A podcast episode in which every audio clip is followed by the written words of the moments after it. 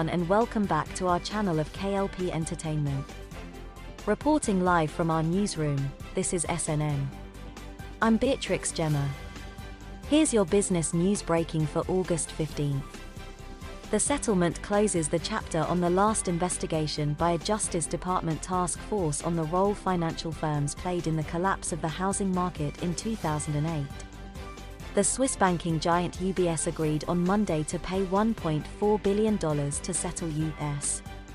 claims that it misrepresented bonds backed by mortgages sold in the years leading up to the 2008 financial crisis, a sign that the legacy of the turmoil that engulfed the global financial system continues to haunt Wall Street. The settlement with UBS is the last action brought by a Justice Department task force that was set up in 2012 during the Obama administration. It investigated the role of big banks and other financial firms in selling flawed and predatory mortgage products that contributed to the collapse of the U.S. housing market, federal prosecutors in Brooklyn said in a news release. The substantial civil penalty in this case serves as a warning to other players in the financial markets who seek to unlawfully profit through fraud that we will hold them accountable no matter how long it takes, said Breon Peace, U.S attorney for the Eastern District of New York.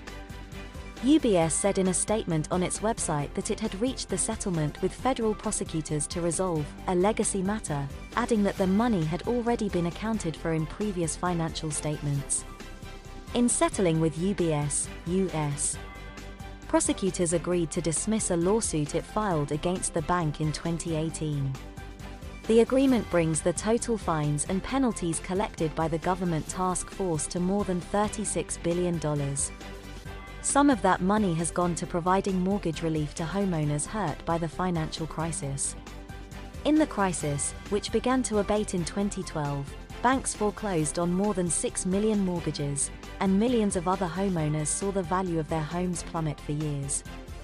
At its peak, the Justice Department task force had more than 200 lawyers working for it. The group also relied on personnel from a number of federal housing agencies, the Securities and Exchange Commission and the Federal Bureau of Investigation. Regarding UBS, federal prosecutors said the bank defrauded bond investors who had sunk money into 40 so-called residential mortgage-backed securities that UBS had sold in 2006 and 2007. The lawsuit filed by prosecutors claimed UBS knowingly made false and misleading statements to investors about the quality of the mortgages that were packaged into those bonds. The bonds sold by UBS eventually lost most of their value when the housing market crashed and homeowners were not able to keep up with their mortgage payments. Reporting live from our newsroom, I'm Arthur Brooks. CNN, which has battled sagging ratings this year, on Monday unveiled a substantial remaking of its morning and evening programming. The overhaul is part of an attempt by new leaders at CNN to stabilize the network, which has been buffeted by turmoil. The company's former chairman, Chris Licht, departed in June after just over a year in the job, during which newsroom morale and profits fell. Abby Phillip, a senior political correspondent and anchor of Inside Politics Sunday, will be the new host of the network's 10 p.m. hour on weekdays. Laura Coates, an anchor and chief legal analyst at CNN, will host the network's 11 p.m. hour. CNN's primetime programming has been in flux since Chris Cuomo, its star anchor, was fired in late 2021 amid an inquiry into whether he aided his brother, former Governor Andrew Cuomo of New York. Last year, Mr. Licht moved another prime-time host, Don Lemon, to the morning, an ill-fated decision that culminated in the host's ouster in April. In May, CNN named Kaitlan Collins, its former White House correspondent, as host of its 9 p.m. hour, replacing Mr. Cuomo. CNN's morning show, which has been anchored solo by Poppy Harlow for several months, is getting a new permanent anchor, Phil Mattingly, CNN's chief White House correspondent. Early Start, which airs at 5 a.m., will be anchored by Kasie Hunt, CNN's chief national affairs analyst. Ms. Hunt was previously anchor of Way Too Early, a morning show on MSNBC. The new programming lineup is the most significant decision to date made by the four executives who took over leadership of CNN after Mr. Licht left. David Zaslav, the chief executive of CNN parent Warner Brothers Discovery, said in a meeting announcing Mr. Licht's departure in June that the company would run a search to find his replacement. No permanent successor has been announced.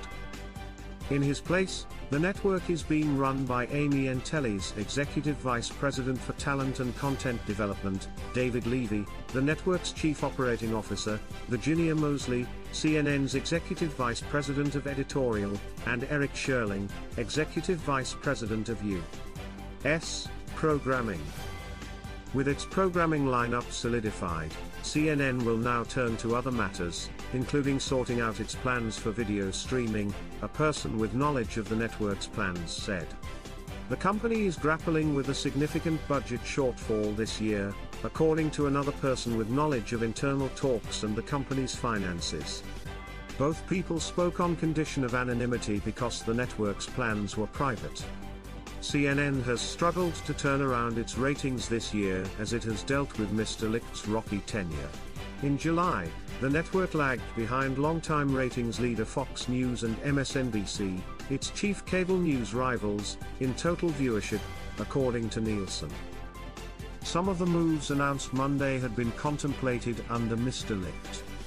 CNN had already zeroed in on Mr. Mattingly to serve as co-host of CNN this morning, and he has made appearances on the show for months.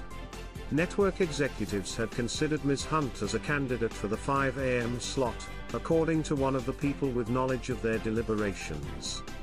CNN announced earlier this year that Ms. Coates would focus solely on the 11 p.m. slot before pulling back on that decision.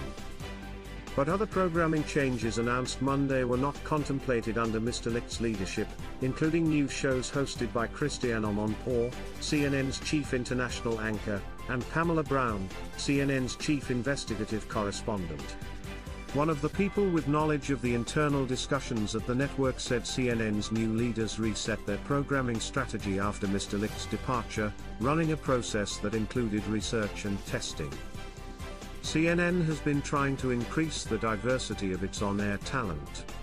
The network is adding two black journalists, Ms. Phillip and Ms. Coates, to its evening lineup. And it has made Victor Blackwell the anchor of its 8 am hour on Saturday and is promoting Manu Raju to anchor of Inside Politics. But the absence of Mr. Lemon means that the network's flagship morning program will be without a journalist of color. CNN's weekend lineup is also being reorganized. Chris Wallace, the former host of Fox News Sunday who joined CNN to start a show on a streaming service, CNN Plus, that was shut in the early days of Mr. Licht's tenure, will anchor the network's 10 a.m. hour on Saturday. Christiane Amanpour, CNN's chief international correspondent, will anchor the 11 a.m. hour. They will be preceded by Mr. Blackwell at 8 am and Michael Smerconish at 9 am.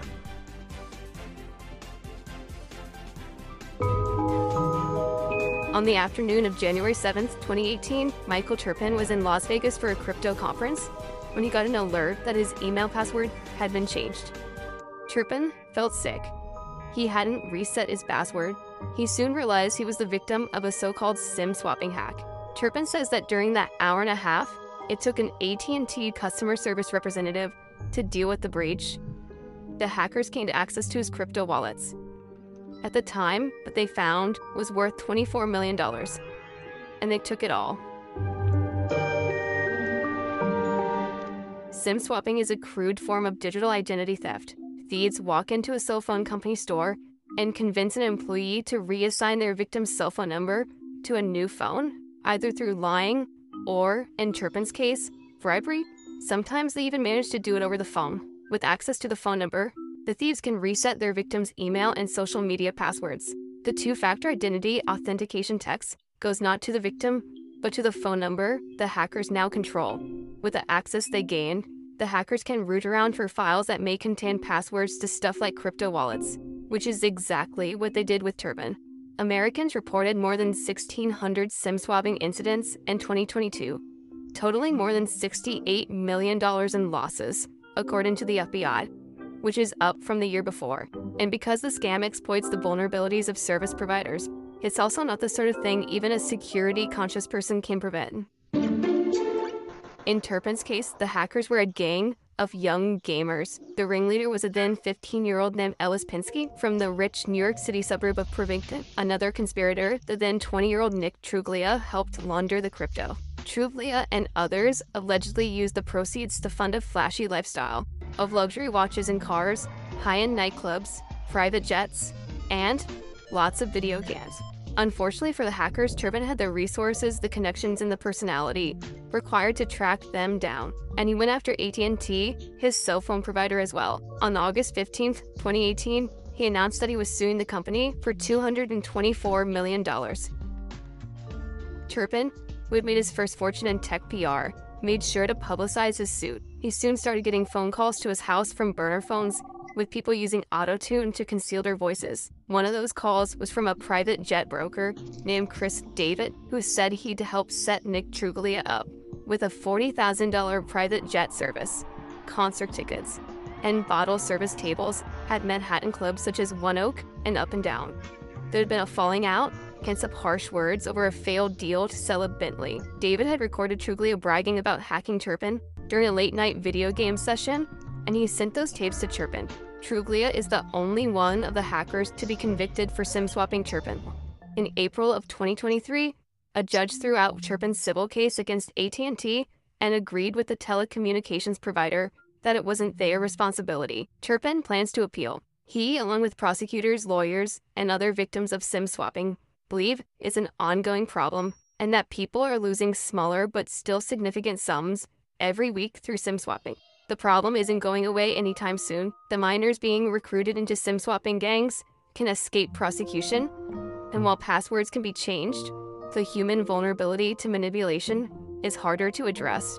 Even the extra security measures offered by providers may not be enough to protect you. It's a good reminder that even a small part of your phone can be a big vulnerability.